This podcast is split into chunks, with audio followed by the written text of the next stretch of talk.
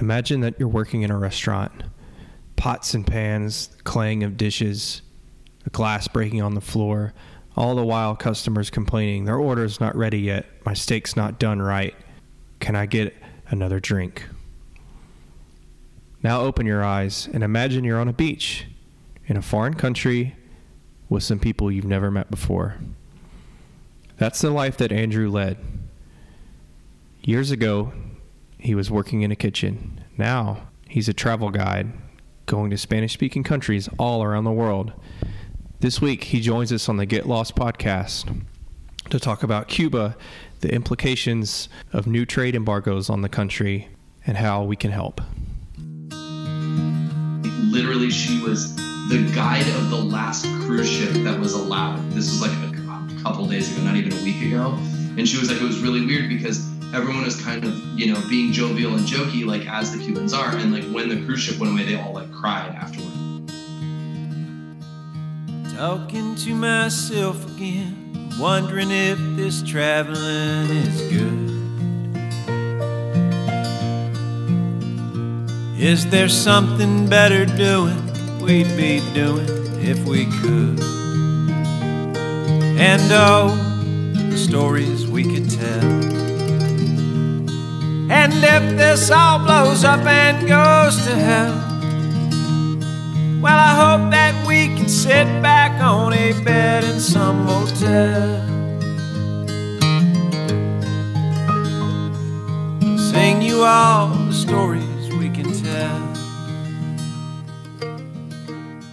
So, welcome to the Get Lost podcast. I am Joe Sills, a freelance writer for Travel Channel, National Geographic, Bassmaster Magazine, a couple other random places. And I'm here today with a very special guest. His name is Andrew Tyree, and he is the founder of Costa Costa. That's correct. That's right. Hi, how are you? Doing good, Andrew. Hey, thanks for joining me, man. I appreciate that. Yeah, not a problem at all. Thank you. Thank you for having me on. I'm, I'm glad to do it. Do you want to tell us a little bit about Costa Costa, what you guys do, and how you got started? Sure. Um, so Costa Costa, I started it in 2012, so about seven years ago now. Um, we basically do culturally immersive group travel and private travel stuff um, to Spanish speaking countries thus far. Um, I started by, I lived in Spain for years, um, for about four years in kind of my mid 20s. Um, and I moved back. I was living in San Francisco and working in a restaurant. And I still just kept itching to go back to Spain all the time. So I would kind of like organize groups of friends of mine uh, to you know we would like rent a house and everybody stay together and all this kind of stuff. So i just kind of like practiced on friends because i wanted to go back to spain for free. Um, and then it sort of just like ended up being a thing that it was like a really interesting way of traveling um, traveling with someone who like lives there or like friends of mine were chefs and winemakers and things like this. So i kind of started putting my Spain contacts together with uh, with friends of mine and with like my restaurant contacts, and I just started doing trips to Barcelona in 2012,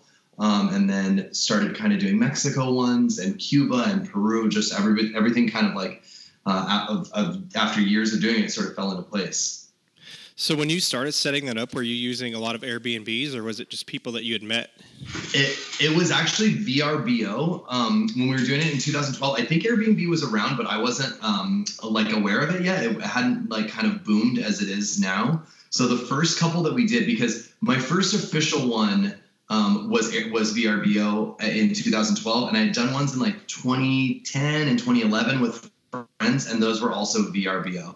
So I think that site is still around as well, but you know, obviously Airbnb kind of like took over that space. Yeah, they've become a monster, and and I guess it's sort of a tangent and another topic, but I have a, a very much like a love hate relationship with Airbnb. You know, like I love it, but I hate to see what it, it's done to a lot of off the grid travel destinations. Yeah, it's it's kind of messing up stuff too. Like I was just reading this article where it's like big developers have like caught on now. Like it used to yeah. be like you'd stay at someone's house and they'd like show you around and it was like this really cool, like nice, immersive, like cultural exchange. And now it's like developers will buy up a whole block and turn them all into B and B's just to like short term rent them and like displace people and like makes rents go up and all that kind of shit. So that part I don't like of them. The original Um, and there's still like a ton of Airbnb that's like, you know, you get to know your host and they like show you around and they'll make you dinner or things like that. Um, plus, with me, I really love the experience of going to a place with a group of people and having a house that's like it feels like your home in the country in the place that you're traveling to. I think that that feeling is something that they really nailed and is super awesome. I, I think that part is really great. Totally. I mean, on the flip side, like you said, the the original impetus for Airbnb, I can't tell you how many like real friends I've made just going across the world, like stayed at their house, and I mean, you're like a real friendship there.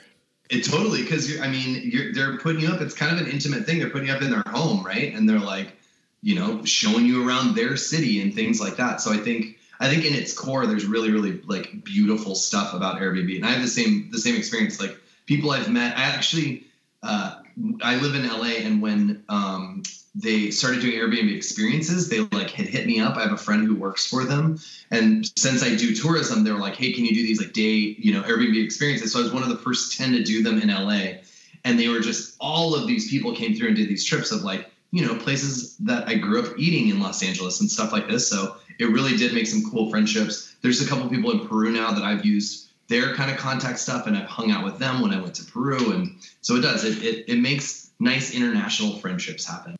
Yeah, that part is true. Well, speaking of international friendships um, and traveling to not just Latin American countries, but Spanish speaking countries in general, um, I think one of the most exciting and the hottest tourist destinations of the last few years has been Cuba. Uh, you know, the Obama administration, they opened it up and at least they made it easier for people to get there. And now, as of several days ago, it looks like it just got a lot harder to go to Cuba. This this is true. So I'll start with the Obama administration part first. So, like I said, I had started this in 2012, and I was working in a restaurant full time, uh, and like did trips to Spain, did a couple of trips to Mexico, but was really like I'd maybe done. It, I had spent about three years on it before 2015 when um, the Cuba thing opened. So it was really actually amazing timing for me because I had about three years to uh, learn how to do these group travel experiences and how to deliver them and, and manage them well. Um, and I was actually coming back from a trip to Tulum in January of 2015. I had like 20 people in Tulum. It was a super fun week. It was really amazing. And we're flying back. I'm dead tired though. It was like friends of mine from San Francisco. It was a whooping time. We are out drinking late and all this kind of stuff. It's like day eight. I'm coming back. I'm like translating for people in the Mexico City airport, translating their menus. And I strike up a conversation with this older gentleman right like at the table next to us. He's he was making a joke that I'm an adult babysitter, and I we were just kind of making jokes back and forth, ha ha ha. And I'm like, what do, what do you do, sir? Like, what's your thing? And he's like, oh, I'm actually in Cuban tourism. And while you were like, it was the week that literally the same week. He's like, while you guys were in Mexico, your president just opened up tourism to Cuba. And I exchanged information with that guy. We didn't actually end up using him, but that kind of sparked the the the you know the interest in me right away and it was it was off to the races at that point like like you said it was a massive change um in like a massive shift i guess in like american and cuban relations for the first time in 58 59 years we were able to uh, kind of go there more freely and like he was opening up trade stuff it was it was it was an amazing it was ama- an amazing amazing couple of years there so, describe for our listeners that have never been to Cuba, and I would be actually among them, um, what Cuba was like in 2012 and how tourism impacted Cuba in, as far as 2019. I mean, you've been there every year since, I assume. Yeah. So we well we started going in the first one I did was March of 2015. When so Obama opened it in 2015 uh, in January, and I literally just went and tried to figure it out immediately. So some of the things like I have been fortunate enough. This is like an amazing thing that has happened where like I don't. I'm like it's one of those things. I think will my grandchildren be like really impressed by this, or are they just like gonna be like who gives a shit? But because you know kids do that. But yeah. like literally, I was I ended up being there the week that like I had a group there the week that Obama was there. We had a group there uh, when the Rolling Stones like played their first legal rock concert in the country of Cuba. They did this like huge like free concert and it was just like it was fucking awesome. That's like the best I can describe it. They the Cubans were excited. We were excited to be there. They were excited to have us. Cuban like spirits were lifted. It's I have to just say like it's not it's not an easy experience in Cuba. Like being a Cuban person in the country of Cuba is it can be really difficult. There with pol like politics stuff uh, makes it difficult, and with this embargo that we've had for the last sixty years and all these kinds of things. So I think a lot of them saw it as like this, you know, forward progress, and, and that we were going to be you know friends again. And a lot of the Cubans would come and hug us in the streets, and they were so excited that things were kind of pressing forward. As were we. I'm like I'm a person who I mean my job is to kind of bring cultures into different cultures and you know interact with them and i've found that like people people love people when you go around like it's there's not like everyone wants to be closer people don't like being separated they don't like being like told that they can't go somewhere so i feel like during during those times specifically we were there when obama was there we uh, the rolling stones one i was there the night that fidel castro died i was there the night that um, that trump got inaugurated and just between the sentiment of the Obama week, we like to joke and call it Obama Rama. Um, like there's just the excitement and people just jumping around in the streets and all that kind of stuff. And like just that feeling of like progression and like we're doing this and we're going to be, you know, united again to the when Trump um, got inaugurated that week, it was very, very difficult because all of the Cubans were just shocked and so disappointed and like even heartbroken. I don't want to be dramatic about it, but like there were people that literally were like, what happened? So that was that was when he got inaugurated. Um, further back, about a year and a half ago, he announced that he was going to make uh, make travel restrictions to Cuba. So we have we have a license to be able to take people to Cuba, right? So right. we thought, all right, we're gonna have this license. He's gonna like restrict solo travel that people can't just go down there willy nilly.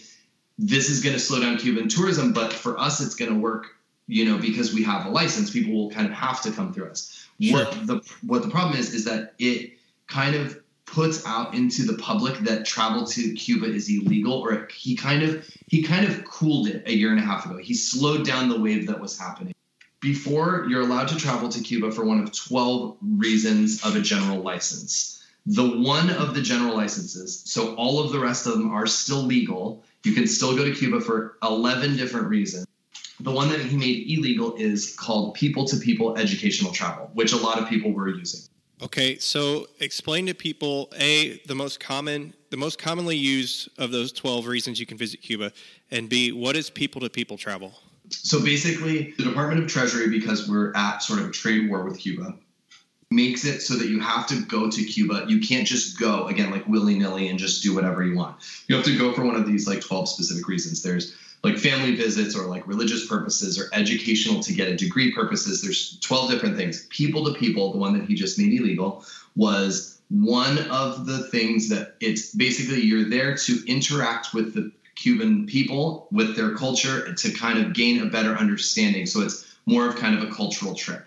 Um, they were cruise ships were using this general license. Um, private planes and yachts were coming in and using this general license. So one it was the most popular i would imagine it was yeah it was definitely the most popular way to kind of like get to cuba and be able to experience the place but it was kind of a looser one. So what is the thing to use now the one that we're using um, is support for the cuban people is another one of the general licenses. So that's the one that we use. Okay, so explain support for the Cuban people.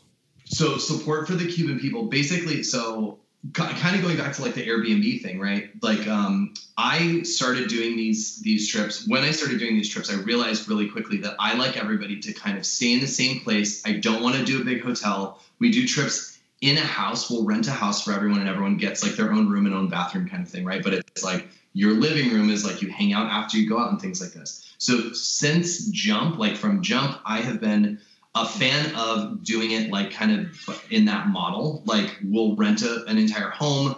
I want to go to small restaurants of like cool people that I have met and become friends with. I'm not one for big business in general. Um, I didn't want to do things that were uh, government run in Cuba um, for a lot of reasons, but they're not poorly done. Like, a, so most things in Cuba are owned by the Cuban government.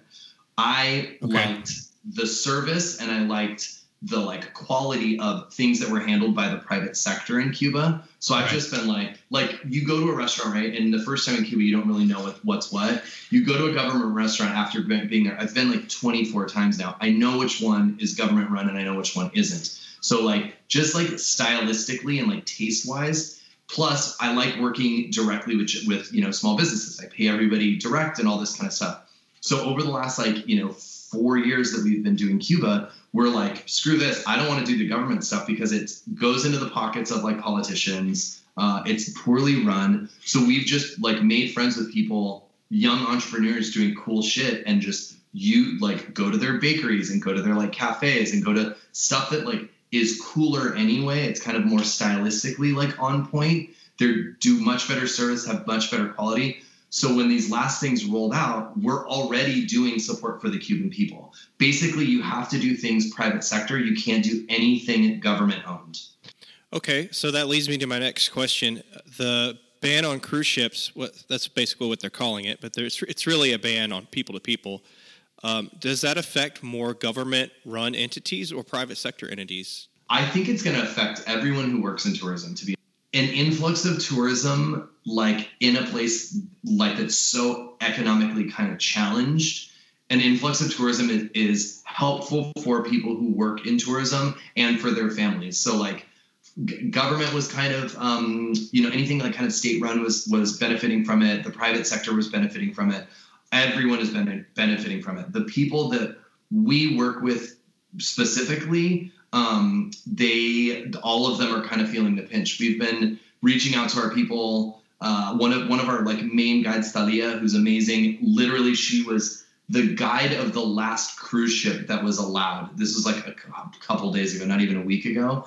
And she was like, it was really weird because everyone was kind of you know being jovial and jokey, like as the Cubans are. And like when the cruise ship went away, they all like cried afterwards. They're like, oh wait, this is real. This is actually happening. Like I mean, it got it got cut like immediately, like very very quickly. So Yeah, I think they announced it on a Monday and it went into effect on a Wednesday. I've never seen our government move that quickly. so quickly, so quickly. I I, I had heard that announcements were going to be made at the beginning of July. I was literally in the Andes Mountains. I was in Peru like last week, walking with a shaman along this river in the most serene environment you can believe. It was so fucking nice. And I get texts from my wife and from another guy that we work with, um, being like, Obama pulled people to people, blah blah blah, and like sent me these news articles while I'm up in the Andes Mountains. And I was like, oh my God. So it went from like super serene to like, oh shit, what's happening? And then immediately into like no no service zone because I'm in the middle of the Andes and I couldn't text my wife back and stuff.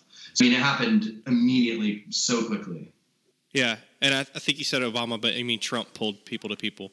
I'm sorry. Yeah, that's that's that's true. Obama did not. Obama Obama helped us get there. He was kind of building bridges to get everybody over there. Yeah, I remember in Vietnam, um, I went to Vietnam about three or four weeks after Trump was elected, and the people over there, I mean, God, of all the places in the world to hate Americans, to have a reason to hate Americans, Yeah. and they don't. Yeah, I've heard that. They don't. They were like, "Welcome back. Like we want to be friends again. Like we want to like work together. Please, like you know, welcome." And they all like every business owner, every guide that we talked to was raving. They were all raving about Obama going to Hanoi with Anthony Bourdain. Oh, I love that episode. Have you seen that episode? Yeah, absolutely. Like we went and ate, of course, you know, in, in the same restaurant, but you know, they, to go from that, like to bring people together in that way, to what you're describing, a, a cruise ship leaving and people in another really developing country just crying because this is a real impact on their families. I mean, a financial impact. Like what? I, I don't know if we can put a number on it, but yeah. Like, how does that real in real terms? Like, what are they going to do now? I so we this is this is kind of what and I'm and I'm glad that that you had even mentioned that we're that you were going to ask these questions. My wife and I are so my wife and I run Costa Costa, just just us two, and we're we're trying to like get put as much awareness into um, people are still allowed to travel to Cuba. So like even if people don't travel through us specifically, if people contact us, we can help kind of arrange people getting there in a legal way. Um, I think I think the main thing that happens in the it, like when he makes these types of announcements, Trump specifically, when he make, I'm talking to you, sir. Um, when he makes these types of announcements, it really scares the general public into thinking that that these things are not accessible anymore, um, and that has a direct impact on, like I said, like these people's lives, these people's livelihoods. They they work in tourism. Tourism, tourism was doing well. He decided to roll stuff back a year and a half ago. They went through a severe slump. Restaurants closed, bars closed. People spent their entire life savings on stuff when Obama like opened it and it was just supposed to be this huge wave that never fully, you know, developed. When he rolled things back, I mean, people's lives got got messed up. So we're we're wanting to kind of like put out the news that um, you still are like don't believe the hype basically like he's he's saying you know you can't go there and supporting a foreign government and all this kind of stuff but in fact you're supporting specifically with if, if you do it correctly staying at airbnbs airbnb has done a really great job of um, people have rented their houses and rented rooms out in cuba since the 90s when tourism kind of opened for them so like airbnb was able to sort of make partnerships with these people if you travel through airbnb if you get um, taxis that aren't government owned if you don't stay at national like big big hotels there are ways that are really amazing ways to go and see Cuba. Some of these houses are just cute as hell. Like they're really, really nice places. So our mission now is to continue to kind of like spread the word that you're still allowed to go to Cuba. It's still there. It's still happening. It's still really, really great. Um, we actually have two trips coming in fall and one in January. So I'm doing my best to just, I mean, we're, we're a small company, so it's not like we, our voice is not as loud as Trump's voice. That's just that's just kind of the fact of the matter. Sure. You know, but we're just we're trying to get out there however we can. That like people can still go. These Cubans are still there. They're still awesome. So. It is hard to fight a PR battle against a man with 70 million Twitter followers. That's a very, very good point. Yeah. Yeah. And even if it's people that don't necessarily believe everything he says, which is dangerous and scary uh, in its own way, uh, it's still getting out there. And you know, I for one, that's why as soon as I read the news, I messaged you on Instagram, and, and everybody should go. If you follow me on Instagram, even if you don't, uh, follow Costa Costa. It's spelled just how it sounds. Uh, it's awesome pictures. They do a really good job of showing you authentic things. Um, uh, yeah, absolutely. I mean, it's real travel. It's it's not like you guys just go to Havana and, and stay there. And that's something I want to tell like tell people about because as we've discussed every now and then, like getting some writers and going over and, and right. doing the damn thing. Yeah. You explain to me like, man, this ain't like going to Havana and chilling. Like, tell me what a typical like Cuba trip with Costa Costa is like. It's that's that's that's a that's a big question. So what we do for the most part, we have we have a sprinter van, right?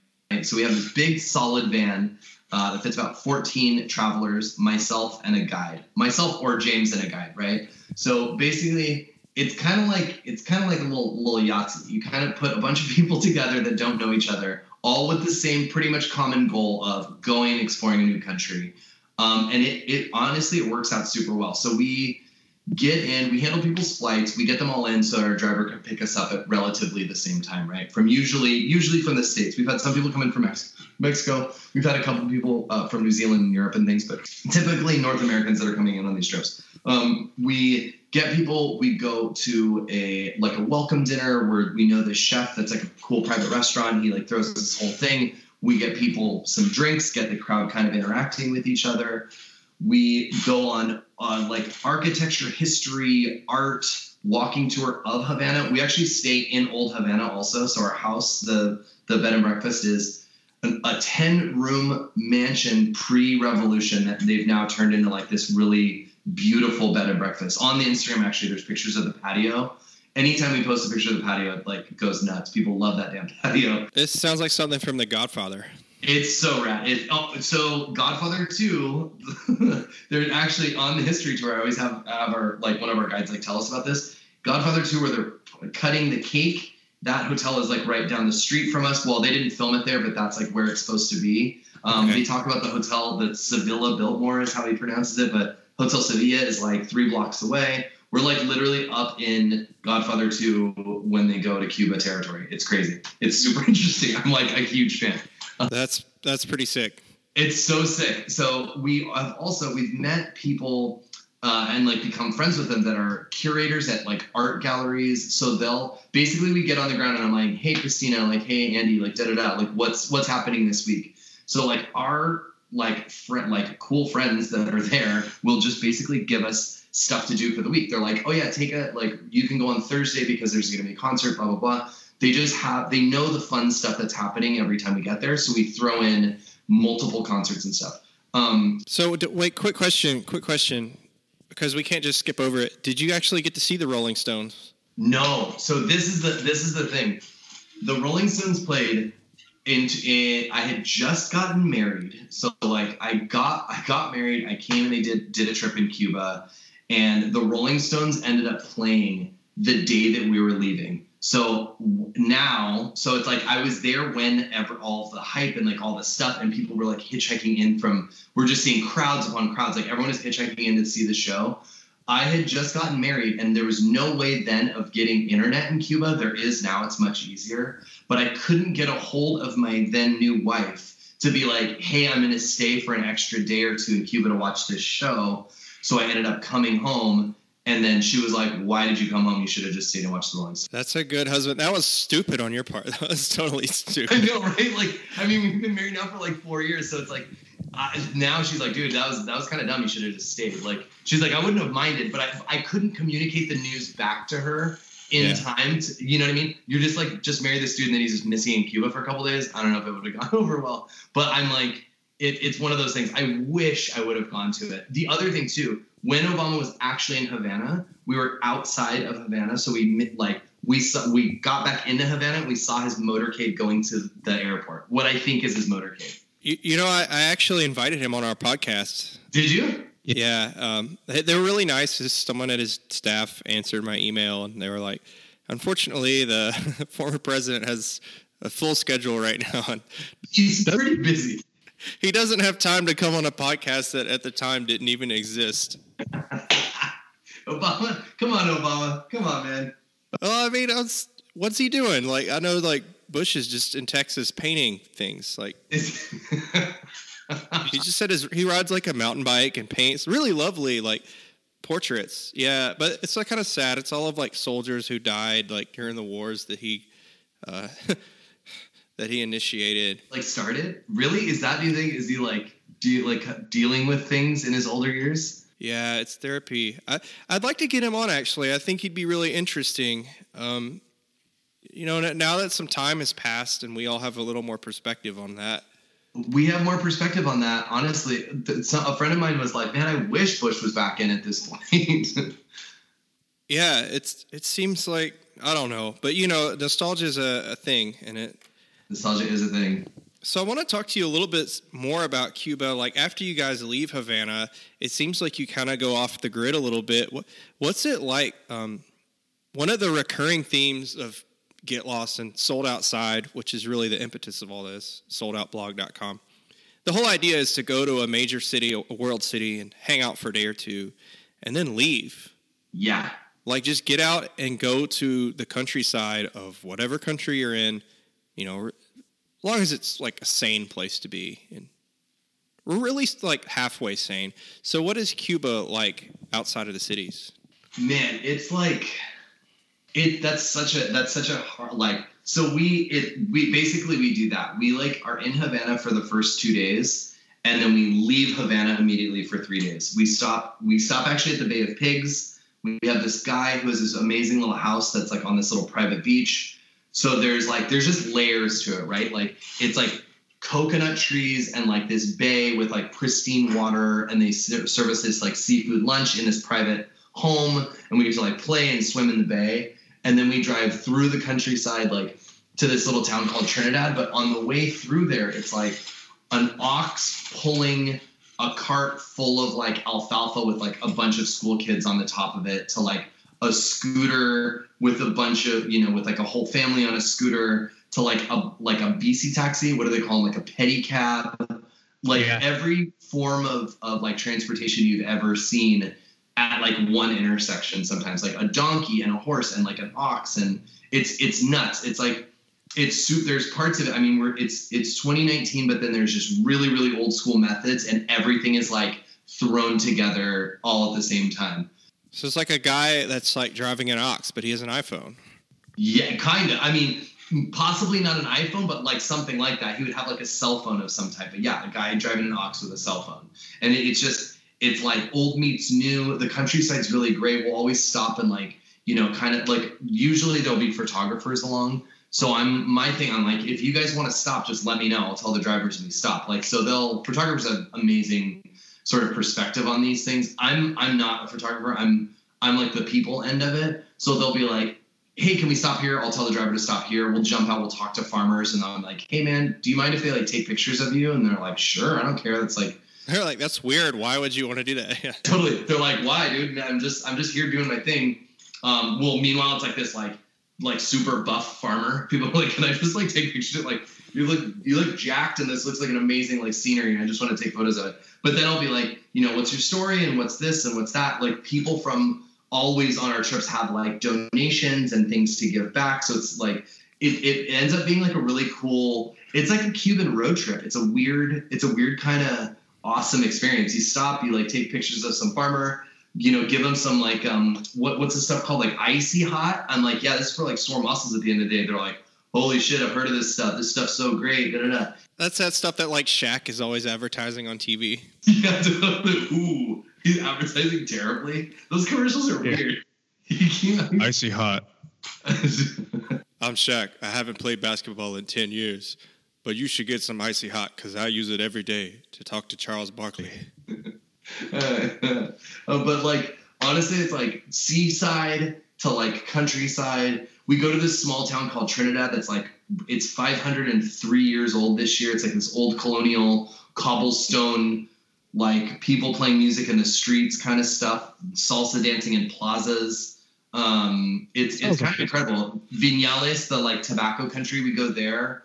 Um, and it's like we ride horses. I'm I'm from Los Angeles. I'm from Southern California, and I'm not a horse person. I wasn't a horse person. I should I should clarify. I was like nervous about them. I almost got bucked off one when I was in Mexico when I was young.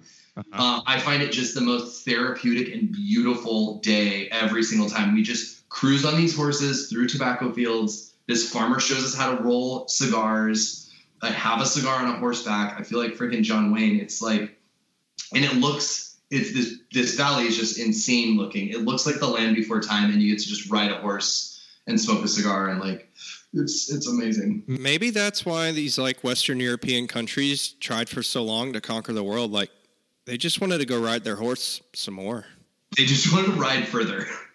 just ride more. I don't know. I mean, it's hard to, hard to know what their motivation was because they really they've made an impact on the world in some bad and some good ways. Um, well, you bring up a good point. and you talk about bringing photographers along with you. Uh, One of the things that I like to at least focus on uh, partially is how to be a better traveler. I borrowed this from Curiosity Magazine, which is a really cool publication that I freelance for sometimes. But uh, one thing you hit on with the photography thing is you said you're the people person. You stop and you ask someone, Can I take your picture? Mhm. This is huge to me, and I'm wondering if you have an opinion on that. Do you think it's best to stop and ask people? Yes, I have. Um, I have worked with a lot of photographers who do look. It doesn't have to be in fluent Spanish either. You know what I'm saying? It can be like, eh. Like I, people have asked me before. I always love these questions when people ask me how to say polite stuff in another language. I'm like, great. I I can explain to them how to like say it really politely in Spanish, or I can be like like point to your camera, nod, and be like, see, like, or puedo, like, can I, or like, is this okay? Like, if you get like a non like actual like spoken language, but like a verbal consent on that, or like a head nod consent, or like pointing the camera, as long as you kind of are like letting these people know that that's happening, I think that that's fair. Um, I think the kind of like like shoot and walk is like not a very nice move. Um, I think it's a little you know a little a little invasive, and it just kind of like I the other thing though, again, I'm not a photographer. I'm much more of a people person, so I'm more into the human experience. I think photographers get better photos when they shoot someone before they're looking though sometimes, you know? But I'm like, it doesn't. I'm like, it. The good doesn't outweigh the bad, in my opinion. I think. I think you should be polite and ask someone before you know taking their image like that.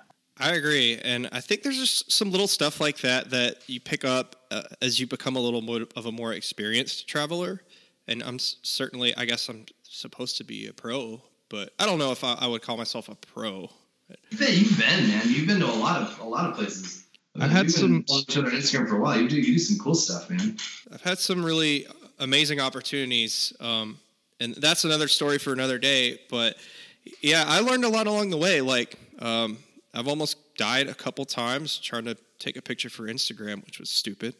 So I I don't. Uh, no, I, I try to stay a little bit further back from cliff edges nowadays. Yeah. Um, don't go hop on like a World Heritage site don't don't go sit on ancient ruins. Or I'm not gonna fess up to that, but uh, I will say if you go to Hadrian's Wall in the UK, there's really nothing stopping you, and there's no signs that say how close you can get. Well, I think leaning on it is maybe one thing. It is rocks, you know. It's like you're not really gonna hurt it, but maybe, yeah, they just they've stood the test of time. Um, but maybe just don't like run around on top of them. That would be irresponsible there's I totally agree. They made a rule um, at Machu Picchu because we do trips to Peru also, and our guide will be like, make sure you don't jump and take a picture. Like so many people were doing the like the jump pose picture thing that yeah. it was like impacting the ground too much. So they had to make make a rule about no. So just folks at home, no jump selfies on like a heritage site of any type. Don't don't do the jump pose, please. Well, it's like little stuff like that, uh, and too many people going to a place that impacts the trail, the wildlife. I mean, it's, it's a big discussion and, and a big topic, like where you have people who say, uh, don't geotag on Instagram. I, I don't believe in that. I think travel should be accessible. It shouldn't be. I agree. It should be a secret. You should be able to go everywhere, but also people should respect the place that they're in as well. I'm not saying like walk around and travel in a bubble. Yeah, just be just I I I think it's just kind of like a like a respect issue, right? Like if if someone just came to your house and they're just jumping around and taking pictures of you and like taking jump selfies on your couch and shit, you'd be like, yo, like stop doing that, please. Like, or ask if you can take a picture or like do a jump selfie outside or whatever. Also, is it called a jump selfie? I'm like 38 years old, man. Is that is that is that, that? I don't know, man. I'm 31. Like, I don't know about all these kids these days. these kids are up to jump selfies and shit. I had a, a, guest that was on uh, the episode before you. His name is Malik the Martian, and he's a photojournalist. He found himself in a, a, really weird situation. He was at like a celebrity's house, and they came up to him and they said, "Hey, man, I know." He told this to me off off uh, air, but he's like, "Hey, man, I know you're the photographer," and he's like, "Yeah." The guy's like, "I just want to make sure, like, you know, we cool," and he's like, "Yeah, like, I'm not gonna take pictures of you in your house, like." Well, I wouldn't want you to come to my house and like snap pictures of me while I'm like on the couch watching Netflix. Chilling. Yeah, yeah. Like that would be weird. Why would you do that? It would be weird. Yeah. I, I think that's a I mean, but it, nowadays the guy whose house he was in, you have to be like, hey man, just so you know, like please don't do that. Like people don't take the initiative to not be invasive. Like you have to almost like say, hey, hey, can you please not be a jerk? Um, so, you know, one of the things too, I have to say, is that the longer I've done this, the more sort of responsible I feel of like, like you said, like you've traveled, you know, a bunch, I've traveled a bunch. We start knowing how to sort of act in foreign countries and being more respectful and like, can I take a photo and this kind of stuff.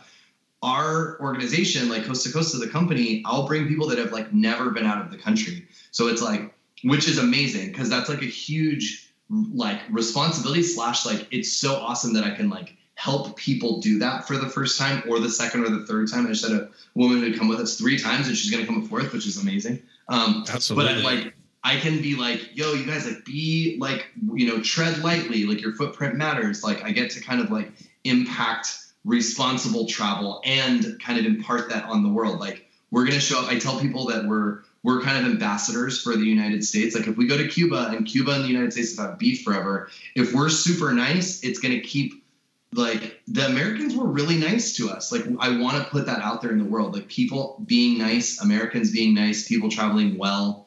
and yeah, my job is I get to like teach or like at least sort of impart that on people. Yeah, that kind of hits on an important thing, uh, and I think people uh, listening to this, because most of us will be Americans, um, they should know that Cuba hasn't. It's not like there are no tourists there. There's a lot of European travel there. Yeah, totally, totally. So, so as representatives of America, which probably are still like, there's probably less of us than Europeans. Is that accurate? Yeah, I mean, after the Obama boom, there was like kind of a big wave of, of Americans, but it's it's mainly European and South American and stuff that are there now. Especially now with the new restrictions, the American one will probably even like lessen. And so we have a reputation, sort of globally, as being kind of cowboys and loud and. I'm not going to say bad tourist, but maybe annoying a little bit. Maybe annoying, yeah, yeah. That's, yeah, that's fair. so you can help people kind of learn to be a better traveler. Like it all goes back to that. Just put a little effort in to, and it'll help you enjoy your experience more because when you reach out to, to ask that person for a photo, maybe you strike up a conversation. Right. And there's nothing better than like talking to locals and knowing like what is what their life is like, right? Yeah, absolutely. Absolutely. It kind of like opens opens dialogue for stuff like that. That's like that's my favorite thing when I when I go places is like when you randomly talk to a local person and they have some kind of like even just like a normal simple story to me can be like really insightful or like really interesting or cool or so that's another nice thing that I get to do is like translate those conversations for people and like I don't know kind of open up people's uh, perspective on things it's it's yeah it's pretty it's a pretty amazing little job that that I, that I've created it's kind of nice talk a little bit about when you took that step to start your own business and go out on your own, how terrifying was that? So I worked I worked in restaurants when I started Coast to Costa and I worked in restaurants until about 2 years ago. So I was full-time building a business in the day and four nights to sometimes five nights a week. Toward the end it was less than that but like four to five nights a week for years at a restaurant at night and then would wake up when my wife would wake up for her normal job in the morning and like do Coast to Costa all day. So like i was really afraid um i was really afraid like i would take all of the steps all day long and then jump on a bus and go to work at night. You know what i'm saying? So like taking the leap was like it took I started in 2012. It's 2019. So like five years worth of like working almost full time in restaurants, at least four years of full time, and like the last year was kind of part time. I like weaned off of doing like I would start doing three shifts a week or two shifts a week. I started like weaning off the restaurant stuff, but the leap leap um, was only about two years ago, and it was accidentally uh, because I, I, I worked at a restaurant here for years in in Los Angeles, and was in West Hollywood. It's called Gracias Madre um, it was a great place to work. Loved it, but I was also like, you know, burning myself out from working so much on Coast to Costa than that at night. Totally. And I kept taking tech, kept taking days off, and I kept taking days off, and like my manager was fine, like, dude, like you gotta like you gotta not take days off so much. Like I would trade them out to other people, right? So it wasn't like I wasn't right. showing up to my shift ever. But he's like, man, you haven't been here in like a month. Like you gotta like show up. And I was like, I will. Okay, I promise. Like, all right. So then it basically I had a trip to Spain and then to Cuba. It was like a back-to-back, almost three-week thing. And I was like, all right, I like I just got to get all of my shifts covered and blah blah blah. And then right when I get back, I'm gonna like I'm gonna pick up shifts order. And he's like, okay, yeah, sure, and just kind of like let me do it. And then when I got back, he was kind of like, you needed this, like you're not on the schedule anymore. You're you're done. And I was like, oh shit. And from that that point on, I've been like, oh, this is my only job now. So it kind of took a little bit of pushing out of the nest by my managers at that restaurant. Yeah, it sounds like they took care of you. Like they knew. It was great. It was really, honestly, it was the best. It was the best thing because I was like, I got like, I, you know what I'm saying? It's just it, like taking that leap was scary to me, and then now that I've done it, I'm like, it's. I mean, I'm fully busy all the time. It's not like it's a like I don't even know how the hell I was doing it. Like doing all my days and then going in at five to a restaurant at night. Also, like I don't know how that would even be possible. I don't know. Sold outside's a lot like that. It's it's a burn on both ends type thing because I'm still afraid to take that jump. You know, like I'm doing everything, huh? You, I mean, you have like like a ton of writing work, you know? Yeah, yeah, yeah, yeah, yeah. The freelance the freelance travel writing fits right in. I, I love doing that. So the Travel Channel stuff, Business Insider Travel, uh, Curiosity, Sold Outside, all that is, is like retellings of you know similar stories in different ways. You know, so at Travel Channel right now they're on a big kick about galleries. So when I'm on a trip, I know okay, shoot galleries for Travel Channel, and in the back of my head I'm like, but look for cool angles for Curiosity, and in the back of my head like look for things that might go viral for Insider, and for Sold Outside it's like think about yourself. How are you growing from this trip? Right. All of that's great. It sinks right in. Um, but there, there's just a lot of things going on where, like, how do you take that step to make Sold Outside, Get Lost podcast, whatever, like its own growing, living, breathing thing? And uh, that's that's what we're trying to do. And I guess in a weird way, like it, it's inching and inchworming itself towards fruition. You know. It just, I think it's, I think it's that. Honestly, like I mean, I literally started. I'm I moved down here, so I was living in San Francisco, and I was like single and like not. I started the company when I moved down here to LA. I don't know what it was, but it, like I met you know the the woman who's my wife now, and I was kind of like, damn, I need to like get my get get this thing like actually moving. So I moved down here and like you know got kind of more serious about it. I literally have to say like inchworming every single damn day, even when it's like difficult and even when there's not progress and like even when it's like, you know, you get a bunch of no's and then in my case, like I had to go to a restaurant at night and that was shitty sometimes. Like all that inchworming, all that forward, forward, forward, forward, at some point all of a sudden you're like, oh damn, I've inchwormed and I'm doing it. I'm fully doing it at this point, you know? Yeah, yeah. And like it just happens. It's so freaking weird. I, I like one day I just was I was climbing on a volcano in Italy and I looked at my phone and it was like a notification. Wow, uh, your story's on travelchannel.com. It's like holy shit! Like I inchworm. How did that happen? Yeah, I don't know how that happened. So I don't know where the future goes. But let's get back to Cuba real quick before you wrap up. Uh, one question I have for you is: How do you think visiting Cuba impacts the view of the people who are on your tour? Like, do they come away at the end of the trip with a little bit of a different mindset?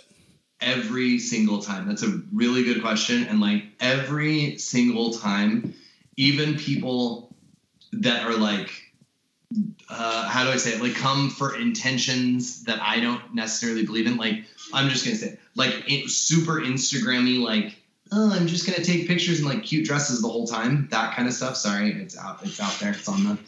Right. No, that's cool. You know what I'm saying? Like people that don't have that their their reason for being there isn't the same reason as mine always even them are extremely impacted are extremely like like whoa it's not what you expect there. It's di- it's different. It's they will be in touch and like become friends with for example like we had a group of people we had a group of 40 people. This is a this is a crazy example. We had a group of 40 people a couple months ago right? And they were um they were so nice they were so great. It was an incentive trip for the top 20 salesmen of for a tractor company, for a company that sells tractors, right? Interesting.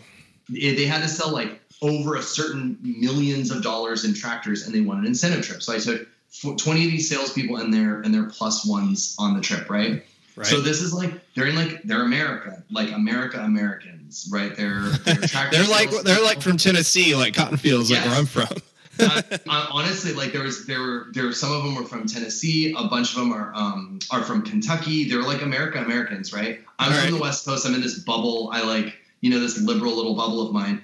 And I'm like, oh my God, what's this going to be like? First of all, they were so gracious and so nice to all of the Cuban people, which is like my main my main thing, right? I'm like, everybody, when you go abroad, be fucking nice. Like, be nice to everybody. It's not it's not hard. Just be nice. Like, you're literally like we were talking about a second ago, like we're like we have a reputation of being kind of cowboyish and kind of pushy and kind of taking stuff and loud and just be nice to everybody. It, may, it means the world to other people, and it would make me very happy.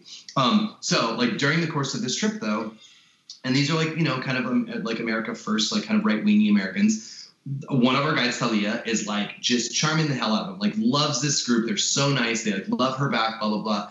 And someone at the end, they're like, oh my God, you know what we're to do? We're to fly Talia and her husband to come visit us in North Carolina. Like, we'll fly Talia and her husband out because wow. we love her and it would be super fun to have her come to North Carolina. She's never, she told us she's never been to America. And I was like, oh no, she's not allowed, she's not allowed to do that. And the lady was like, what do you mean? And I'm like, no, there's visa restrictions. Like Talia is not allowed to leave Cuba and come to the United States. She was like, no, but if we pay for it. And I was like, no, that's not, she's not allowed to do that because of our government. And the lady was just yeah. like, oh my God. Like this woman that loved our guide and was like, we're to pay. It's to be super fun. We're bringing in North Carolina. I had to like kind of let her know that that's not the thing. And just her reaction and that the whole group knew that this is so one-sided and so unfair how some of these how some of these things we were born in a country 90 miles away from another country we're allowed to go wherever the hell we want and they're not like that thing to me was really impactful and like was super impactful on them so and the nice part about it is when i got home